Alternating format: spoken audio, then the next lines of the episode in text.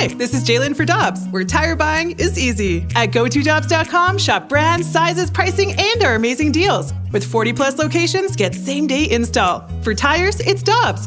For deals you can use, click on GoToDobbs.com now. Another day is here, and you're ready for it. What to wear? Check. Breakfast, lunch, and dinner? Check. Planning for what's next and how to save for it? That's where Bank of America can help. For your financial to-dos, Bank of America has experts ready to help get you closer to your goals. Get started at one of our local financial centers or 24-7 in our mobile banking app. Find a location near you at bankofamerica.com slash talk to us. What would you like the power to do? Mobile banking requires downloading the app and is only available for select devices. Message and data rates may apply. Bank of America and a member FDIC. Hi, I'm Dan for Dobbs Tire and Auto Centers, here to share the easiest way to buy tires. Come to Dobbs. With the best tire brands and the biggest inventory, you'll get your tires the same day at the lowest price, guaranteed. Next time you need tires, get into Dobbs. With former Blue superstar defenseman Jamie Rivers and Alex Ferrario, I'm Brandon Kiley. It's Rivs and BK on 101 ESPN. Let's go back out to the Brown and Crouppen celebrity line to be joined by our friend Jeremy Rutherford. He's a Blues insider for 101 ESPN and The Athletic. Joins us each and every Tuesday here on the show. JR, how you doing, man? Doing well, Mr. Vacation Boy. Uh, well, seriously, right? I'm officially back. I uh, I'm going to be back for the long haul now, much to the chagrin of some of our listeners. Uh, you, however, have not been on vacation and instead wrote a fantastic piece yesterday on the Blues owner, Tom Stillman, and you were able to discuss some things with him. What was your biggest takeaway from that conversation, Jr? Uh, what would you say that our listeners definitely need to know about our your conversation with Blues owner Tom Stillman? Yeah, guys, it's just that, you know, in knowing Tom, I think I go back to 08, 09, when he started coming around blues practices as a minority owner. Uh, he's just down to earth. Like, he loves to be at the rink, he loves to watch practice. You know, he's not hands on, he's not in meetings with Doug trying to decide things, but he loves to watch the team. And so, as I spoke to him, BK, uh, Tom Stillman uh, told me that uh, when everything kind of got shut down, and he's an avid hunter, avid turkey hunter. You know, he's laying out in the woods looking for turkey, thinking about how could this happen? How how could the defending Stanley Cup champions, the first time St. Louis has had a cup in 50 plus years, uh, that happens last year, and now I'm laying in a in a field shooting turkey, wondering when we're going to play hockey again. So I think to hear his frustration and and uh, how he was thinking, just like the fans, was the biggest takeaway. And then how he just looked forward and said, okay, what can we do to salvage the rest of the season? Uh, that was interesting. So, JR, the biggest thing for me when it comes to Tom Stillman is quite honestly, it's everything he's had to do to get this team to where it is. And what I mean by that is starting out as a minority owner, and then when things went south with that ownership group, putting together as much as he could to, you know, turn into the majority stakeholder, call on buddies and other people to come on board and build this culture, build this blues team. And along the way, without even, I think, knowing it, he's created this culture. We talk about Craig Berube, Doug Armstrong, and we give credit to the players. But at the end of the day, Tom Stillman, with his attitude of, like you said, not meddling in the day to day things, but he's always a phone call away. No matter what, the Blues have a guy that's a phone call away. And I think it's important to identify just what sacrifices Tom makes along the way and things that he does in order to be the pioneer of this culture. It is, and as I think about your question here, Riv, it's a great point. You know, I think it's who you put in place. And so Craig Berube, I'm sorry, Tom Stillman might not put the players in place. But he got that group together of local investors who were dedicated to the city, who were doing it as a civic pride, you know, not to make a buck. Uh, you know, eventually they'll make some money, sure, but that's not what their initial intentions were. And so Tom Stillman puts together that group, and then they have Doug Armstrong in place. Doug Armstrong goes and finds Craig Berube. Uh, between Doug Armstrong and Craig Berube, they put the team on the ice, and then it just happened. So I think it's a situation where, yeah, you don't you don't meddle, uh, you you don't try to get involved. Tom doesn't get involved in Doug's situation. Doug, you know, for the most part, doesn't get involved in the coaching staff. The coaching staff, you know, they control the players. It's just everybody working together, and you're right, it starts at the top. We're talking with Jeremy Rutherford, Blues Insider for 101 ESPN and The Athletic. You can follow him on Twitter at JP Rutherford. So that culture is now going to be with them up in Edmonton. They have their first practice on the ice up there yesterday. I know you were able to talk with some of the guys afterwards. What what was your biggest takeaway? How do the guys feel about their current situation up in the bubble? Yeah, I think it's a situation where they just don't know what to expect. I mean, they know it's going to be unique. They know it's going to be different. Um, they know that probably in a week or two weeks it'll feel semi comfortable. But I think yesterday, uh, you know, they flew up there Sunday. So flying up there Sunday and then having that first practice yesterday, I'm sure it feels like hockey to them. You know, you're at the uh, practice facility up there. They do that all the time. Uh, you've been in training camp for two weeks, uh, so things feel normal.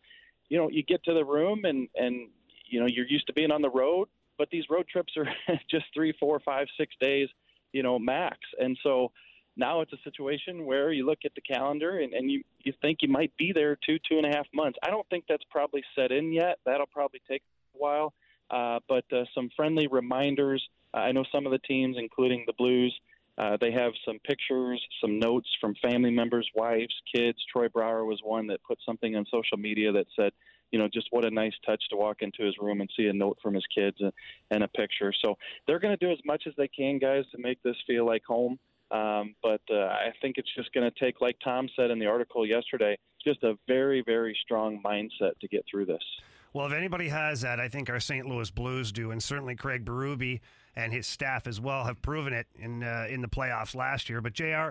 Uh, look, first practice yesterday up in the bubble, first practice for the entire team. They got Oskar Sundqvist back on the ice and they finally got Mr. Vince Dunn back on the ice. Um, you know, in your opinion, and maybe some feedback from the coaching staff is how do how did the team look overall? How is Sundqvist feeling? And you know, let's be honest, how far behind is Vince Dunn right now? Yeah, all good points here. So they did have the first uh, practice. Vince Dunn hadn't practiced in 10 days. You know, we would uh, like to believe that was a positive COVID test since he missed exactly the 10 days, and now he's back and and okay. Uh, but everybody on the ice, first of all, let's touch on that. Craig Berube said that he thought the practice was great. Guys, I was at camp all last week. All the practices look good. Up tempo, guys are into it, uh, talking, everything. So uh, no surprise that the practice went well.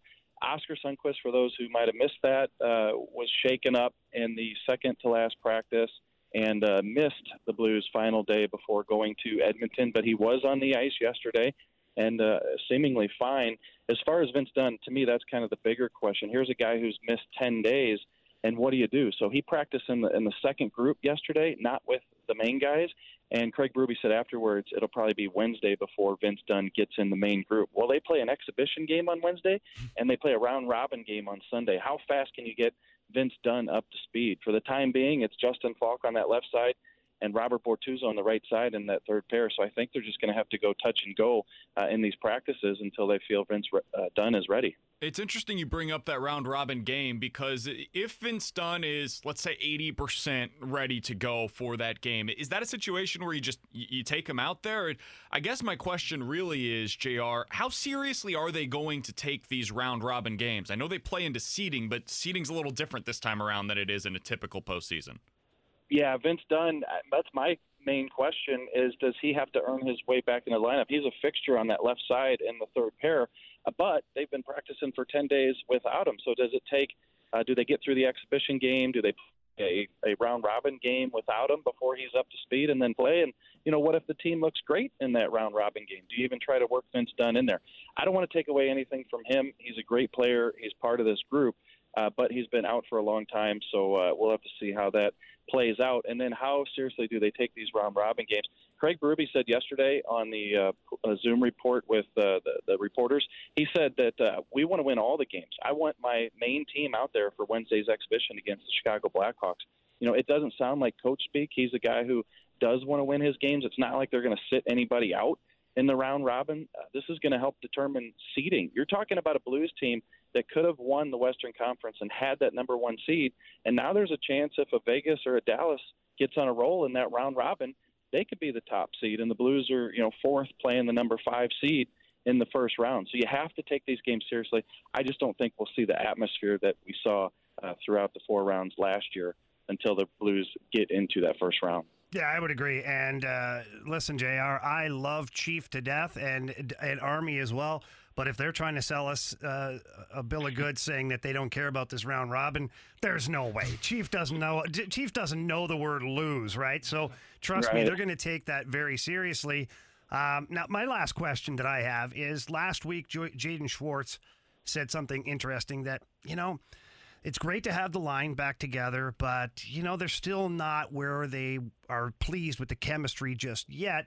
I'm just wondering if Craig Berube or anybody from the Blues players uh, mentioned that if you know that's progressing at all. Does Tarasenko, Shannon, Schwartz look closer to being what they were last year? Yeah, he likes the line, and you know, honestly, it, it was only two weeks of practice. I thought they looked good. Obviously, they can tell you particulars about what's working and what's not working a lot better uh, than I could. I mean, we all knew it was going to take some time, right? And they haven't even played an exhibition game, so I'd probably like to see how they look in this exhibition game on Wednesday. But the Blues seem pretty set on these uh, line combinations. They've run the same ones for two weeks now, and you know they like Zach Sanford with uh, O'Reilly and Perron. So I know you're not asking about changing them up. You're just asking how do they look. Uh, you know, Tarasenko hasn't played since October. We can talk uh, on and on about how good he looks and uh, and how good the rest of the team looks.